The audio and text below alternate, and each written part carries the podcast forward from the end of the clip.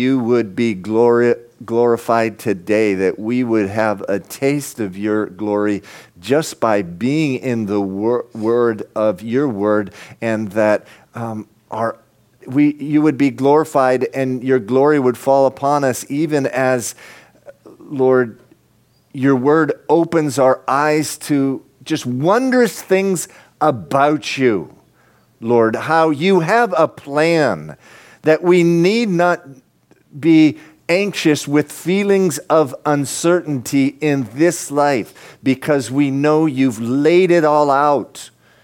History is His story, your story, and it has yet to be completed. And, and your word lays it all out, it, the future for us as it has the past. We, I pray for your help. Let not me be a hindrance to your word going out today, Lord, in Jesus' name. Amen. Okay, you may be seated.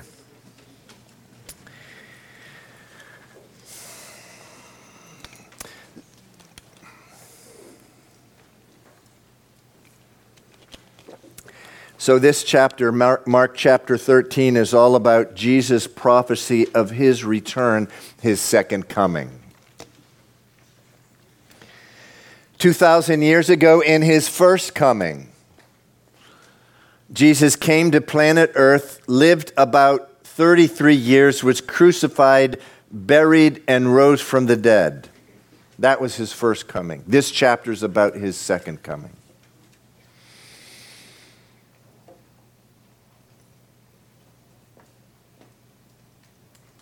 I think it's extremely significant the way this chapter begins. It begins with Jesus' disciples talking about the stones on the temple building. I cannot possibly overstate how significant it is that he begins this discussion about his second coming with this conversation about the stones of the temple.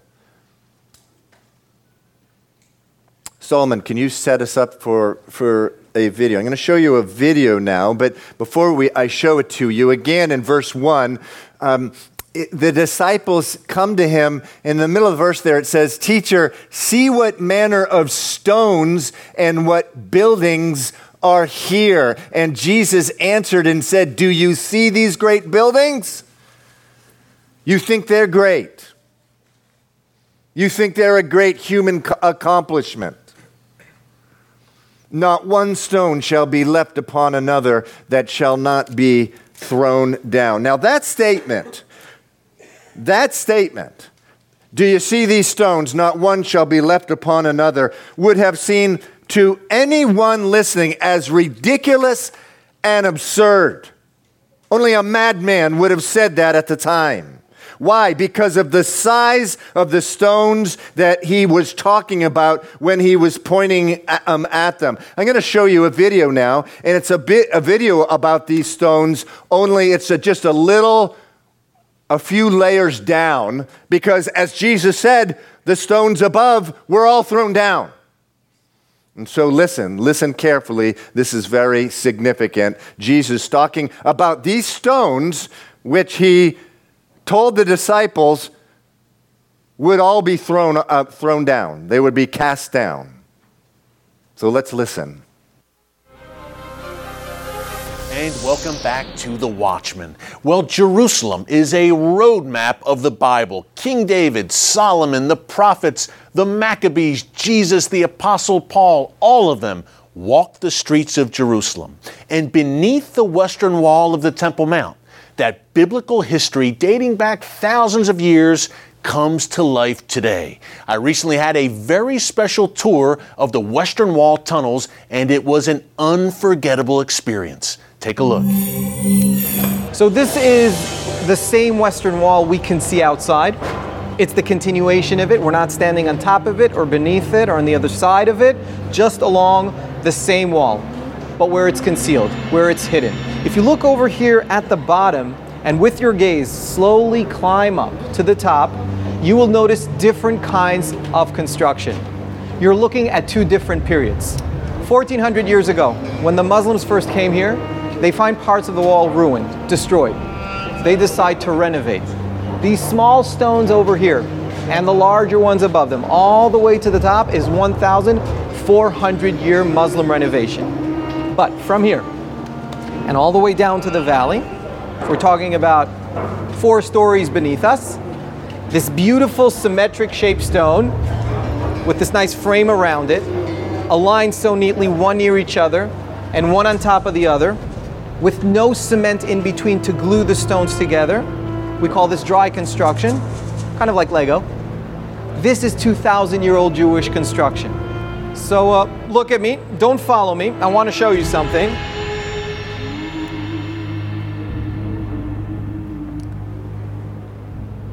From here and all the way, going 40 feet along the western wall, 40 feet, that is longer than a bus, you're looking at the largest stone found in the Temple Mount. It is 12 feet high and 14 feet deep. It weighs close to 600 tons. That's equivalent to like a, I would say 200 elephants, or if you want it in a modern scale, two airplanes. The big jumbo jet, the transatlantic 747 with the people and the luggage after shopping in Israel. That's heavy, yeah. Um, two big airplanes, one stone, and the big question is how. How do they carve a stone like this? How do they roll it here? How do they lift it up and place it so accurately? I believe a good question deserves even a better answer. The answer is we don't know. Physicists, mathematicians, archaeologists, engineers, historians today don't know how, with the lack of technology they had 2,000 years ago, they were able to move something so big. This is a mystery, an enigma. But there is one story I could share with you about the stone. When Titus destroys the city, he sees this big stone. As a tactician, as a, a general, he understands perfectly the symbolic value that the stone has for the Jewish people, for their moral and pride and self esteem. So you, you have to try to imagine him telling his soldiers, guys, we need to destroy this because we need to break the Jews not only physically, but also mentally, psychologically, spiritually, emotionally. Try to imagine Roman soldiers standing way above us, pushing stones from the wall down to the marketplace below us, stone after stone, row after row, until they get to this big stone. When they do, they huff, they puff, the stone doesn't budge. They try to break it, they try to destroy it, but luckily for us, in the end, instead of them breaking the stone, the stone pretty much broke, broke them, and they left us this amazing 2,000 year old testimony. Folks, you need to take a tour of the Western Wall tunnels the next time you visit Jerusalem. Coming up, my final thoughts on why Jerusalem matters to you as a Christian. It's the Watchman, it's Kufi, only right here. Okay, so again, impossible for me to overstate how important it is that Jesus begins his discussion of his second coming with talking about the stones of the temple being thrown down. Because although in the foundation some of the stones did survive, which is a blessing for us so that we can see the gravity, the enormity of Jesus' prediction most of them were thrown down. At the time about 40 years after Jesus, well prior to the writing of this book, the book of Mark, as well as all the, uh, the three first Gospels, Matthew, Mark, and Luke, where Jesus begins his, uh, begins the whole uh, discourse, his message about his second coming, talking about these stones, and he's saying, all these stones that you see, these stones, they're going to be thrown down. They're going to be thrown down. Kai, do we have the, the PowerPoint of the, um, that we had last week? You guys have the little sheet as well. Uh, Solomon, could you bring me my laser um, as well? If you look here at the very beginning, to, uh, at the bottom on the left, if you have your sheet, rather, not the um, bottom on the left, on the uh, top, right after the first coming of Christ, you see 70 AD, Jerusalem is destroyed. Jerusalem, Jerusalem is uh, destroyed there. Right, that's in 70 AD. The Romans came in, they surrounded the city. The, the, the Jews that were in the city were able to uh, prevent anyone for, from coming in uh, for about a year or something like this. All this is in secular history. Uh, they came in uh, the Romans eventually got in. They uh, and and they what happened with the temple with the temple was that the same kind of stones that were, that were uh, in this wall, the bottom of this wall, the foundation of this wall, which you just saw this man in this tunnel, um, the, the stones. Uh, what had happened was the Herod who built the temple, the, the, the, temple was made out of gold. Actually, the instructions for the temple in Solomon, we, we saw in uh, the book of, of First Kings, um, was, was gold and the whole dome was made out of gold. And when the temple was burned, the gold burned and fell down and seeped in between the rocks. Roman soldiers were paid, among other ways, with whatever they got a hold of when they attacked or took over a city. And, and so the, the gold got in between those cracks. Remember, you just heard these stones did not have mortar in between them. And that's why somehow, miraculously, supernaturally, they were fulfilling this, this, uh, this prophecy of Jesus. They toppled over the stones, gigantic stones, massive stones, the ones that Jesus had said would be thrown down. It is as if Jesus was telling us today, as surely, it's as, it's as if he's telling us, as surely as I predicted that those stones would be thrown down, and they were, I will be coming again to planet Earth. Are you following me? So the whole chapter is about his second coming, and he's beginning. I'm going to tell you something that's going to happen really soon. This is, by the way, Mark 13 is not the only place he predicts Jerusalem would be flattened. It's also at the end of the book of Luke. And, and, uh, and he's weeping as he's telling Jerusalem, You are going to be uh, destroyed. You're going to be flattened by the armies because you didn't know the day of your visitation from the Son of God. And, and so he's, he, that's how he begins. And so then in verses 5 through 22, verses 5 through 22, Jesus goes on to describe nine signs that will come in the time leading up to his final return to planet Earth. We discussed those signs a few weeks ago. We also discussed them real br- briefly last week. Um, if you see, the, here's the signs. If you see number eight, is the Antichrist would defile the Jewish temple. That's the sign that Jesus talked about. Anyone have a problem with that? How's that going to happen if the temple's destroyed? Jesus started off by telling it um, it would be destroyed. Uh, what do you mean prior to your return? That um, the Antichrist is going to go into uh, the temple. Um, actually, go down to verse 14 let's read it. Um, he, we talked about this last week and, uh, a few weeks ago. Uh, jesus says one of the signs that you're going to see prior to my t- return he says when you see the abomination of desolation spoken of in, uh, by daniel the prophet standing where it ought not let the reader understand. In the book of Matthew, it says this Therefore, when you see the abomination of desolation spoken of by Daniel the prophet standing in the holy, holy place, meaning the Antichrist is going to come into the holy place, into the Jewish temple. And so Jesus is saying here, what he's conveying very clearly is prior to his return, there's going to be another Jewish temple. Now, how can there be another Jewish temple unless Israel as a nation exists in the first place? The problem is, again, I can't hardly overstate the importance of this statement by Jesus because for 2,000 years, ago, years there was no Israel.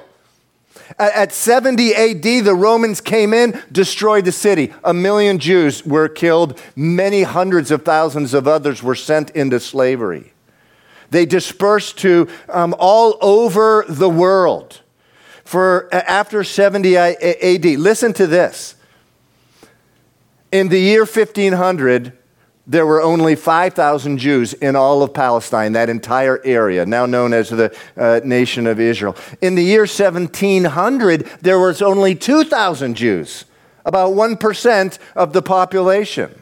In the year 1800, there were somewhere between 5,000 and 7,000, still a tiny percentage. But in the late 1800s, the Lord began to stir his people from all around the world to return to the, uh, to the land by 1948. There were 768,000 Jews, 82% of the population. How does that happen? It had never happened in the history of the world. There's never been anything remotely close to, to the fulfillment of what Jesus uh, uh, predicted here for the Jews in any other ethnic group who had been dispersed all over the world. Usually it just takes a couple of generations. There is no more ethnic group.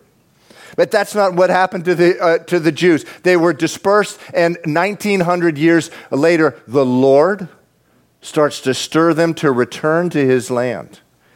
And in 1948, 82% of the population is now Jewish. It had been controlled by Muslims since the middle of the 600s except for a very brief time, and, and, where it came under Christian, Christian control, but that was very, very brief during the Crusades. And, and, and then all, uh, by again, the year 1700, there's just 2,000 Jews left. And then in 1948, they became a nation against all odds. They became a nation again. They were reestablished in their homeland after 2,000 years. All of which fulfills very specific prophecy in the land. Uh, rather, in the Bible. Isaiah chapter uh, 11, verse 11 says this It shall be, this is written 500 years, uh, rather 750 years before Jesus was. Uh, uh, before Jesus was born, it shall come to pass in that day that the Lord shall set his hand again the second time to recover the remnants of his people who are left. He will assemble the outcasts of Israel and gather together the, the dispersed of Judah from the four corners of the earth. So notice it says the second time. You students of the Bible know the first time was when? About 600 years before Jesus' birth the Babylonian king Nebuchadnezzar came and flattened Jerusalem again because of the rebellion of the Jewish people. They were a rebellious people. And they had turned to other gods. The prophet warns them, don't do this, or you'll be, you'll be destroyed and exiled to another country. It happened, but for 70 years later, 70 years after they left, they came back. That was the first time. But Isaiah says, no, there's going to be a second time. It shall come to pass in that day that the Lord shall set his hand again the second time to recover. From the four corners of the earth.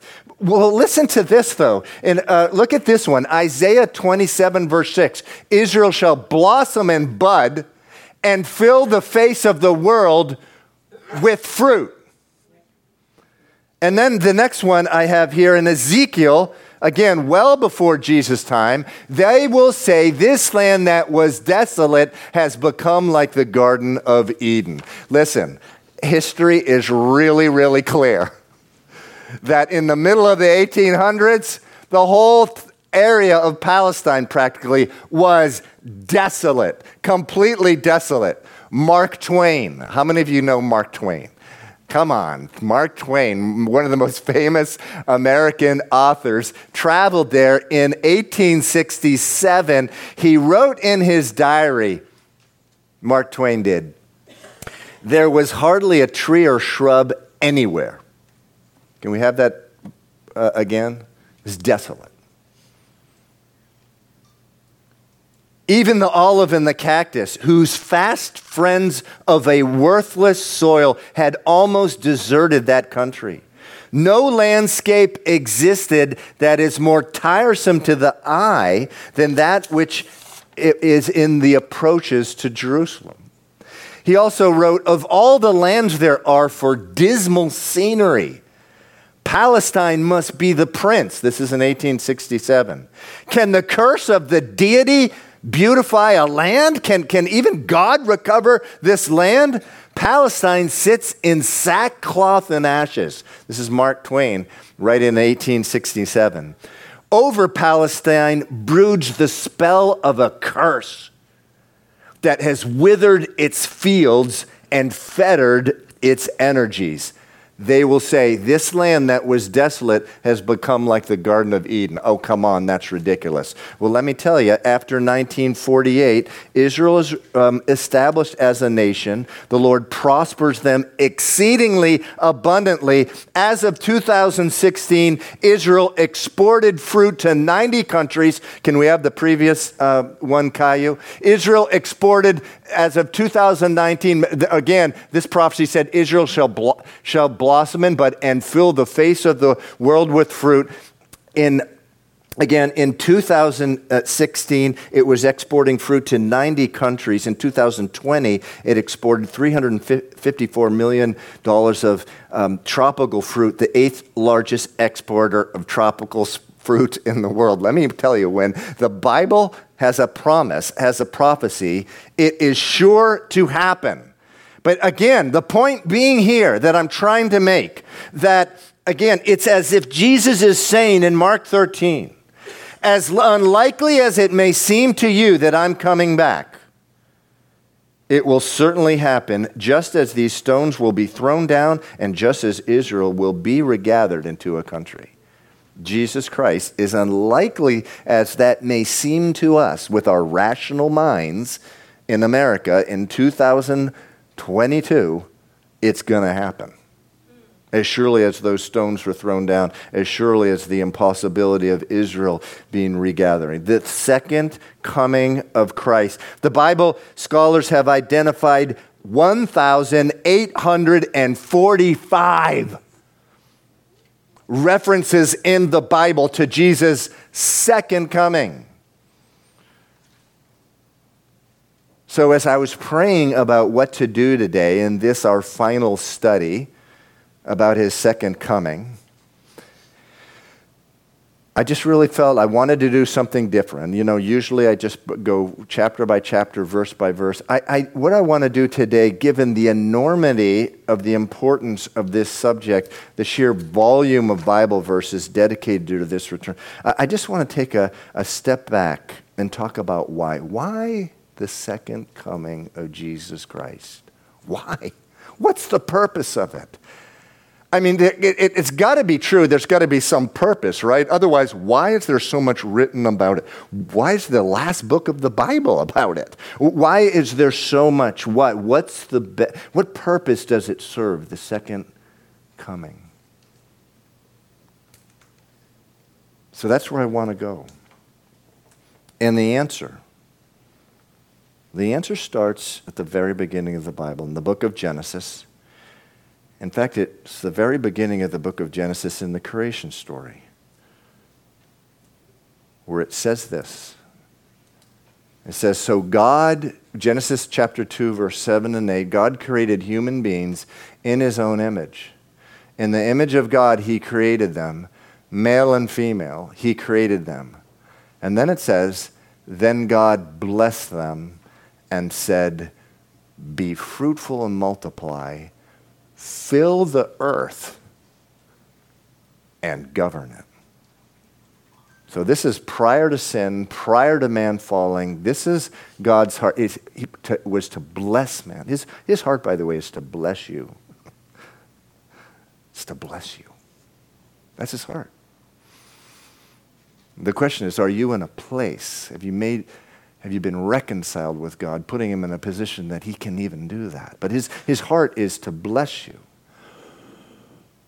But this is it. And then he said, fill the earth and govern it, govern it meaning enjoy the earth. Uh, I, uh, he, what he's saying is, I love you. I want to bless you. Here's the world. Be blessed by it. Go, govern it. I'm putting you in charge. Go and enjoy. Enjoy. Anything you want, enjoy. Eat. How can we enjoy life without eating?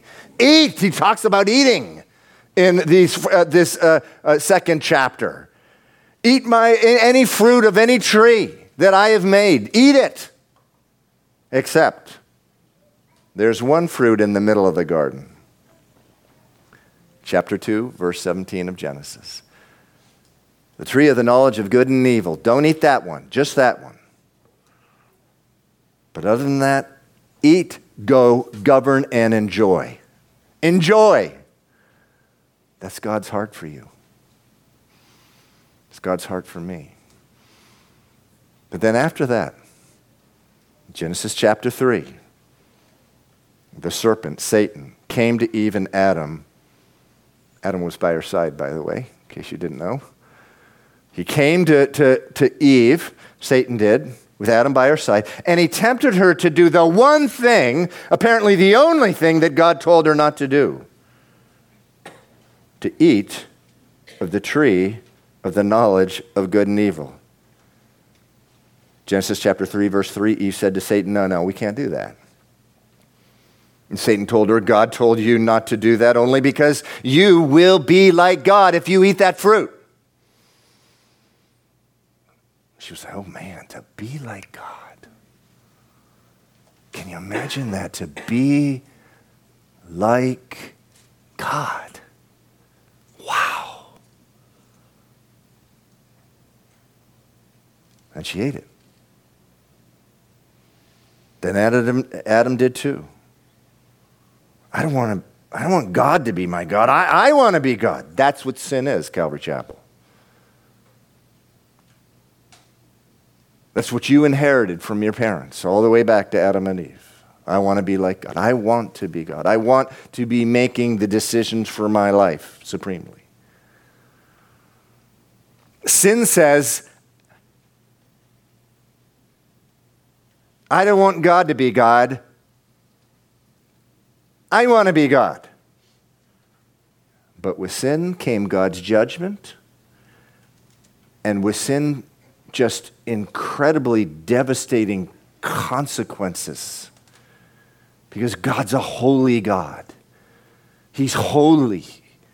He's a holy and righteous God. So, so there was a curse put on man. There was indescribably devastating uh, consequences. Sin ran its course through man's physical body. He began to physically die. Many of you are in pain today, or have some disease or some disability. It originated with man rebelling against God.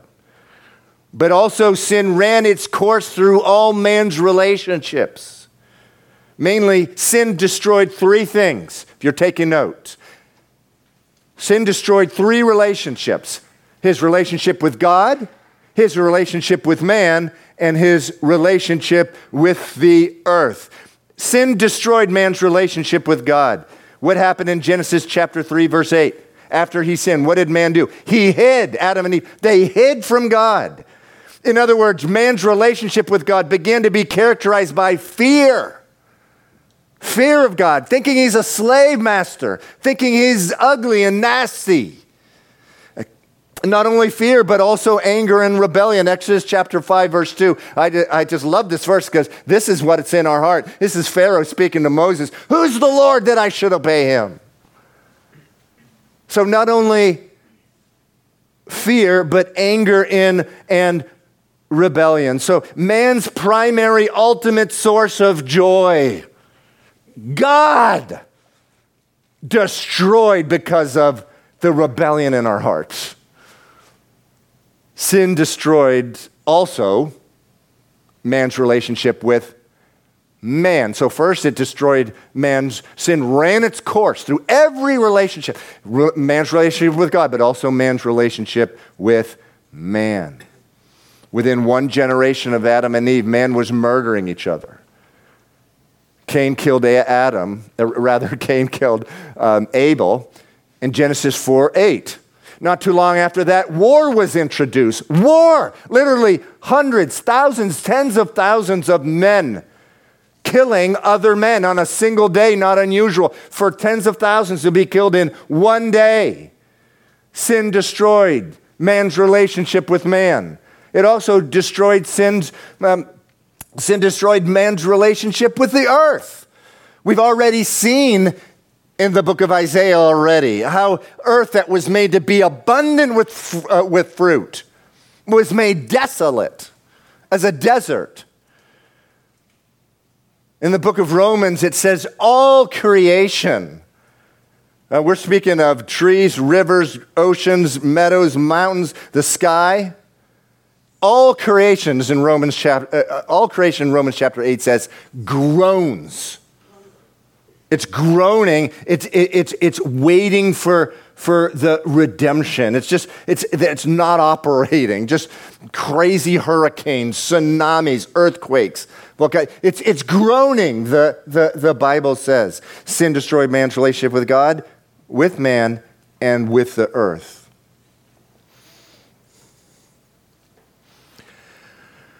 I think today just a little further on how sin has destroyed man's relationship with man.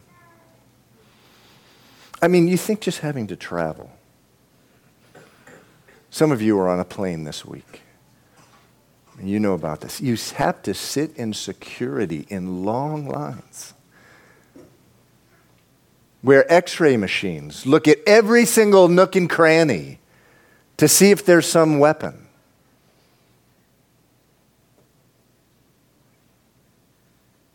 I think of the money spent on security at home with alarms and locks. 24 security, 24 hour security from police forces, the billions of dollars spent on that. So much fear in so many places, even in our own homes. Fear. Man's relationship with man has been destroyed by sin. In the year 2019, the United States, the United States spent 686 billion dollars on the military for weapons of war, humans and machines. That's well over half a trillion dollars in one year. There are currently on planet Earth 40 ongoing wars, defined as at least 100 deaths in a year. 40 wars right now. Sin running its course through every relationship. And I've only spoken about physical violence, never mind the sexual violence and mi- sexual misconduct that has resulted in absolute ruin and havoc, even on this city.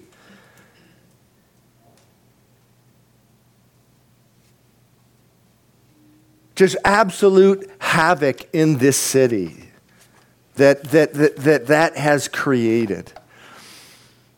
Children without a father, the divorce because of sexual immorality.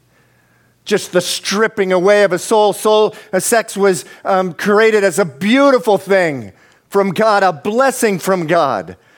But when man or woman goes from partner to partner to partner, a, a piece of their soul is being stripped away every time. And they're being sold into a life of, of, of lack of trust and depression because of doing that. So much depression relates right back to the, the, the, the sexual bed. But here's what's really important So important. We're in the middle of all this, talking about how sin runs its course, and all this is going on right now 40 active wars. Kids running around the city without a, a parent, without a father, without a mother. The Bible says this Numbers chapter 14, verse 2 is God is looking at it all. This is, this is God speaking. But truly, as I live, all the earth shall be filled with the glory of the Lord. It is a spectacularly important verse. But truly, as I live, all the earth shall be filled with the glory of the Lord. The significance of this, Numbers chapter 14, 21, is God says this right after an outrageous rebellion by the Jews in the wilderness. They had just been, uh, been delivered by God from slavery, and now they're uh, wanting to go back and kill Moses. And God says, I'm going to wipe them out. Moses intercedes and says, No. He says, he relents, but he says, But I'm just telling you. And he say, I'm just telling you, as surely as I live, all the earth shall be filled with the glory of the Lord. One day the earth shall be filled with the glory of the Lord. In other words, God's not just going to sit back indefinitely and let men's sin run its course of destruction forever and frustrate and ruin God's plan for creating the earth, which was to what? To fill it with His glory. No, He initiated a plan of redemption, a plan of salvation he actually, Genesis chapter 12, he, he initiated two plans of redemption, both plans sort of intertwined, interlocked with each other. One plan of redemption was for the individual, for man, for woman, for you and your sin, and the, the, your sin that has destroyed your relationship with God, to bring you back into the place of glory with God. That's redemption plan number one. Interlocked with it was another plan of redemption for the world to redeem it, to bring it back to the place that where the world, the whole world, would glorify God. Every person, every nation, every government, every creature, animal, bird, and fish, everything, sky, land, ocean, tree, plant, everything, everybody, all operating with each other, glorified, glorifying the Lord, unhindered by sin. He had a plan to do that. He initiated, actually, before he even created the world. It's all planned out. Genesis chapter 12, God, rather than initiating a plan of judgment as he did with Noah in Genesis chapter 6, he initiated a plan of salvation, of redemption. He called a man named Abraham.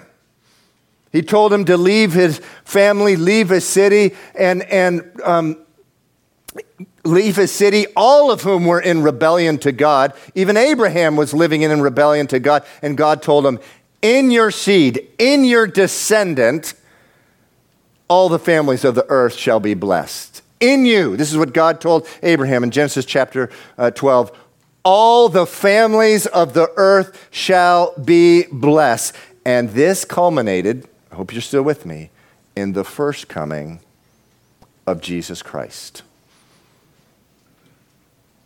like 1500 years later. The first coming of Jesus Christ, where he sent his only begotten son, who fulfilled the first plan of redemption, dealing with your sin, your sin which otherwise would have condemned you justly to eternal judgment. He sent his son, Jesus Christ.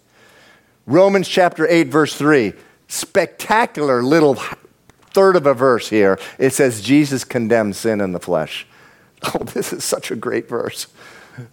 You see, you look at it, I don't know exactly what that means, but that looks good.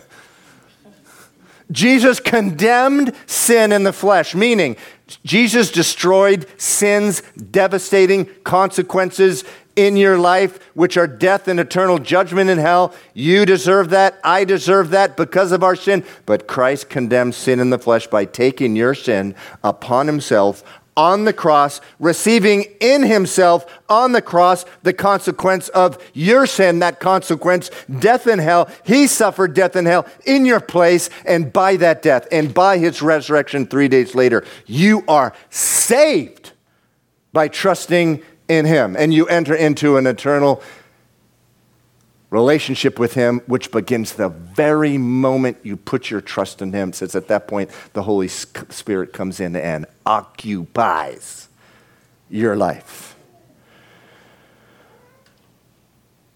But here's the deal, and we'll get to Mark 13 really quick. But here's the deal Jesus' first coming in which he deals with that first plan of redemption, in which he came to destroy that sin problem that you have that destroyed your relationship with God. It was thoroughly predicted in the Old Testament. Most of you know this. It was so thoroughly and utterly predicted that he would be coming to deal with you, to condemn your sin in the flesh. In Isaiah chapter 53, verse 5, it says this of Jesus Christ. This is written 750 years before Jesus' birth It says he, will, he was pierced for our transgressions. Jesus Christ was pierced. A nail in his left hand, his right hand, and his feet, for and, and in his side. He was pierced for our transgressions. He was crushed for our iniquities. The punishment that brought us peace was upon him, and by his wounds we're healed. It, the first coming was, and what was the, the plan of the redemption being fulfilled in the first coming was thoroughly predicted in the Old Testament. Many more from where that came from. But listen, there are many more prophecy, prophecies of his second return. His second return, many more. Again, if scholars have counted eight prophecies in the Old Testament about his second coming, per one prophecy regarding his first coming. And again, the two plans of redemption are wrapped up in, in each other. Eh, but, but the second plan of redemption is what? To bring the world back to the place where the whole world would glorify God, everything and everybody, all operating with each other, glorifying God unhindered by sin. So here we go. I'm just going to give you a few verses. This is the Old Testament prophecy. This is Jeremiah chapter 23, verse 5. It says, The days are coming, declares the Lord, when I will raise up for David, David meaning the, the, the first king in the messianic line of kings in Jerusalem, a righteous branch the word branch in the Hebrew, it's natsur. The, uh, the Bible says that Jesus was a Nazarene, a Nazarene. That's one of the prophecies. And he shall reign as king and deal wisely and shall execute justice and righteousness in the land. This is a prophecy of the second coming of Jesus Christ. The first time he came, he didn't reign as king in the land. That's, this is the second coming it's talking about here. Next prophecy, and there's many, and, I, uh, uh, it, and, and so here you go. We'll, we'll do it in English, and then after this, we'll put it in Spanish. But in the last days, the mountain of the Lord's temple will be established at the highest of the mountains. So, again, here's a prediction of the rebuilding of the temple. It says in the last days, meaning at the end of this age. Many nations will come and say, Come, let us go up to the mountain of the Lord, to the temple of the God of Jacob. He will teach us his way so that we may walk in his path.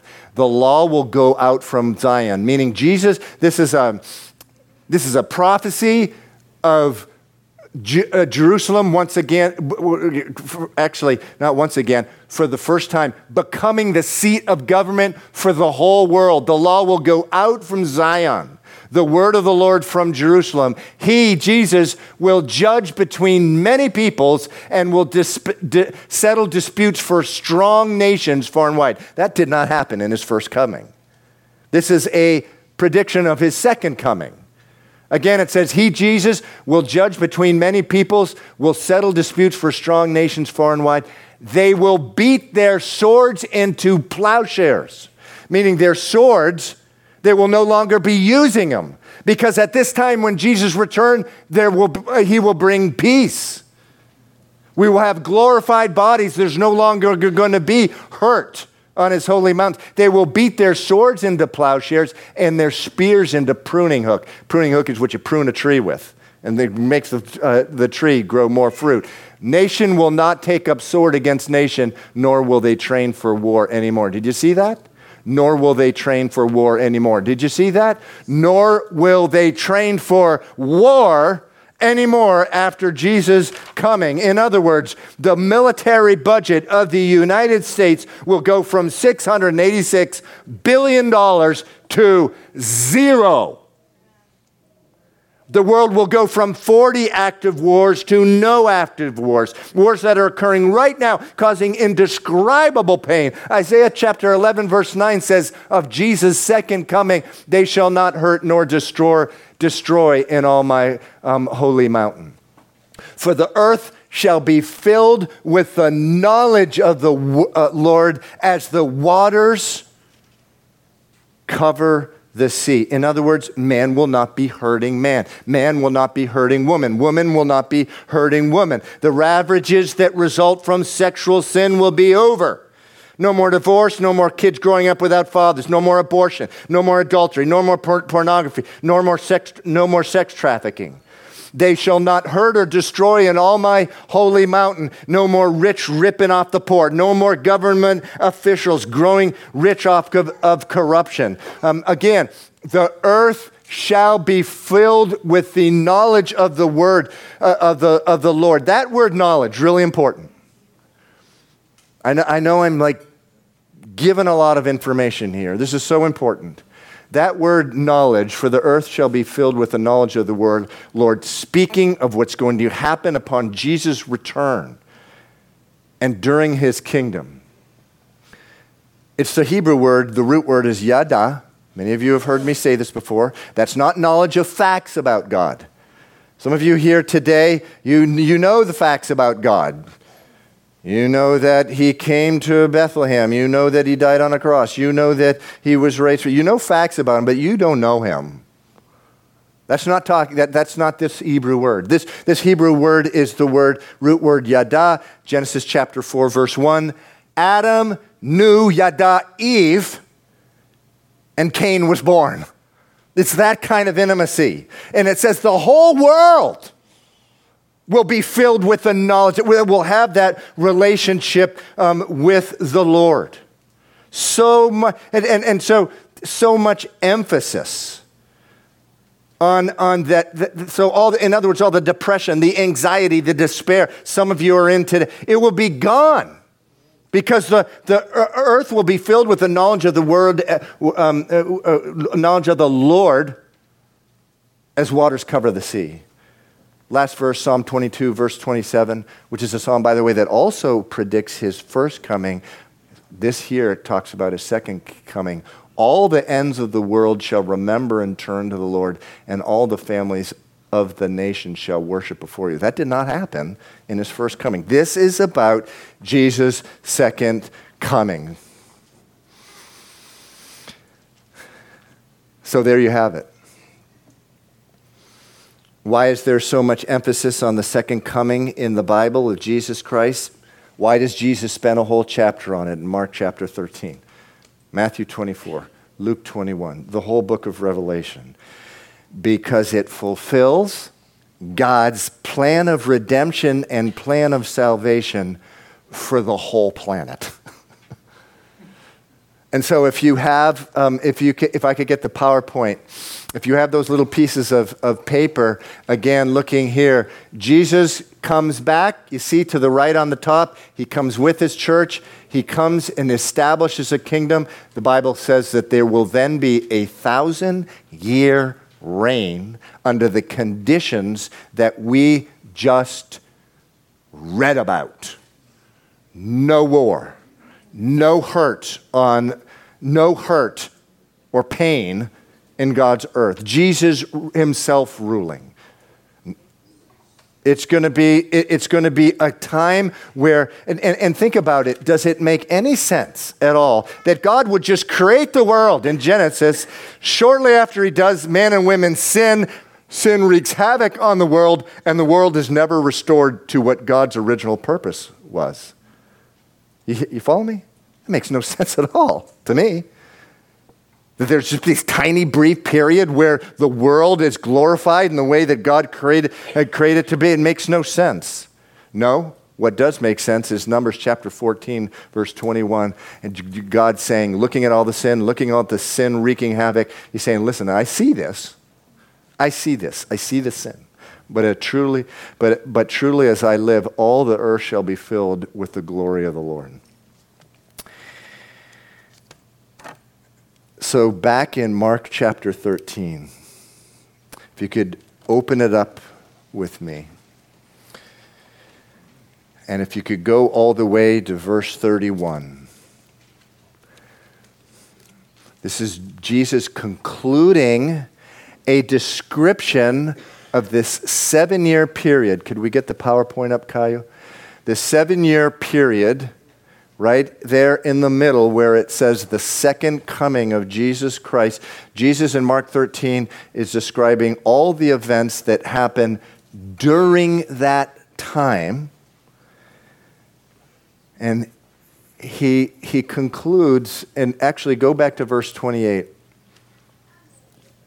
he says, Now learn this parable from the fig tree. So that word now, it's like he's stepping back and, sa- and saying, Okay, now I'm going to wrap this up.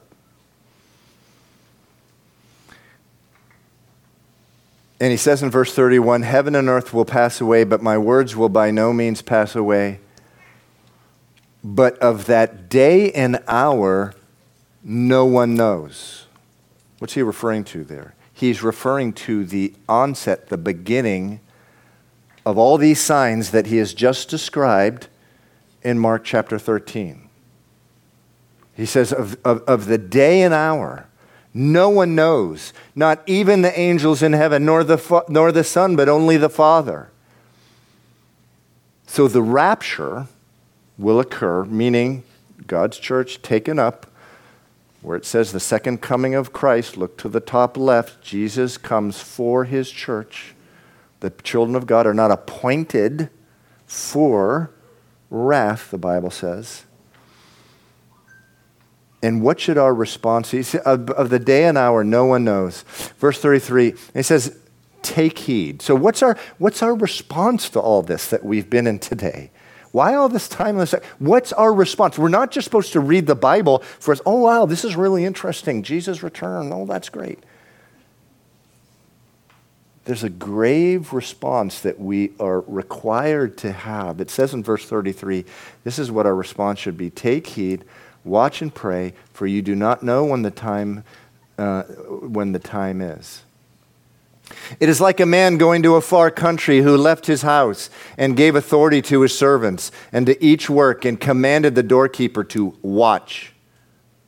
Verse 35 Watch, therefore for you do not know when the master of the house is coming in the evening, in the, at midnight, at the crowing of the rooster, or in the morning, lest coming suddenly he find you sleeping. And what I say to you, I say to all watch. So, Kyle, could we get those nine signs up again?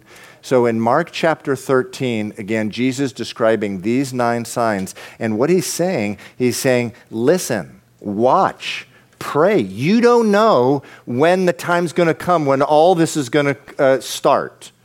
It's going to start at the rapture of the church.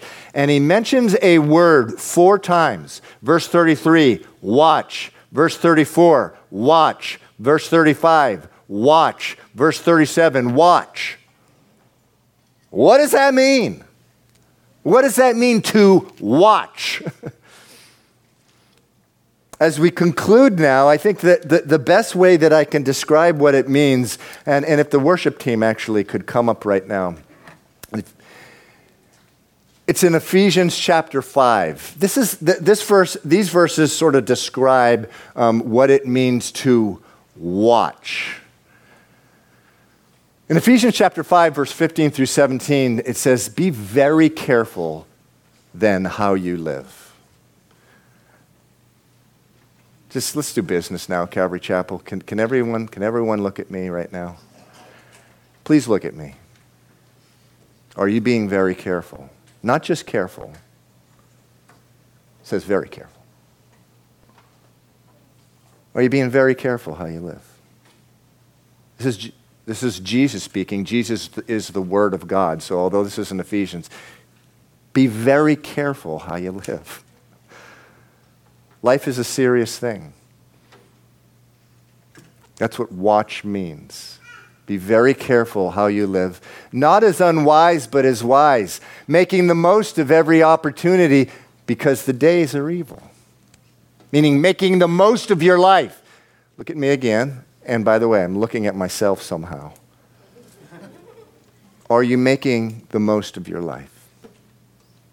Jesus is coming again. He's saying, Watch, watch, watch, live very carefully. And then he says, Therefore, do not be foolish, but understand what the Lord's will is. That's why we're in the Bible. to understand what's the uh, will of the Lord and to pray to Him about it and to ask Him for grace and mercy to live it. Look at me now. Again, one more time. Are you living a foolish life? Are you being foolish? Are you living very carefully? And this is, by the way, it's not talking about we walk around. The Bible says that a Christian walking in the Spirit is filled with joy from day to day to day to day. It's our privilege.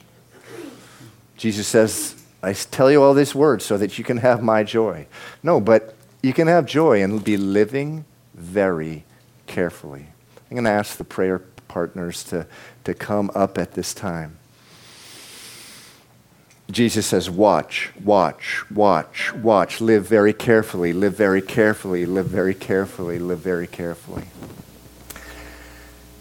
If you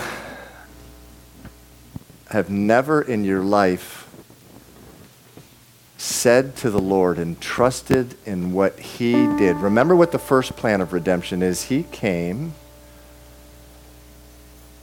to live for you, to die for you, for all to, to experience the consequences of his sin, of your sin rather. He didn't sin, he was sinless.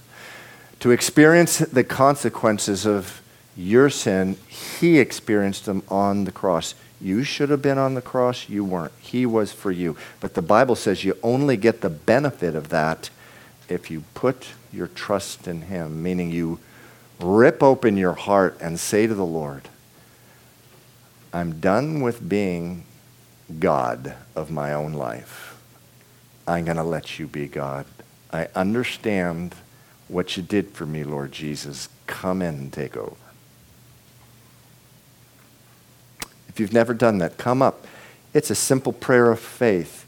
You don't enter into a relationship by Jesus by accumulating good works, because the Bible says all our good works compared to who God are is are like filthy rags. It says that in the book of Isaiah, I think chapter 64.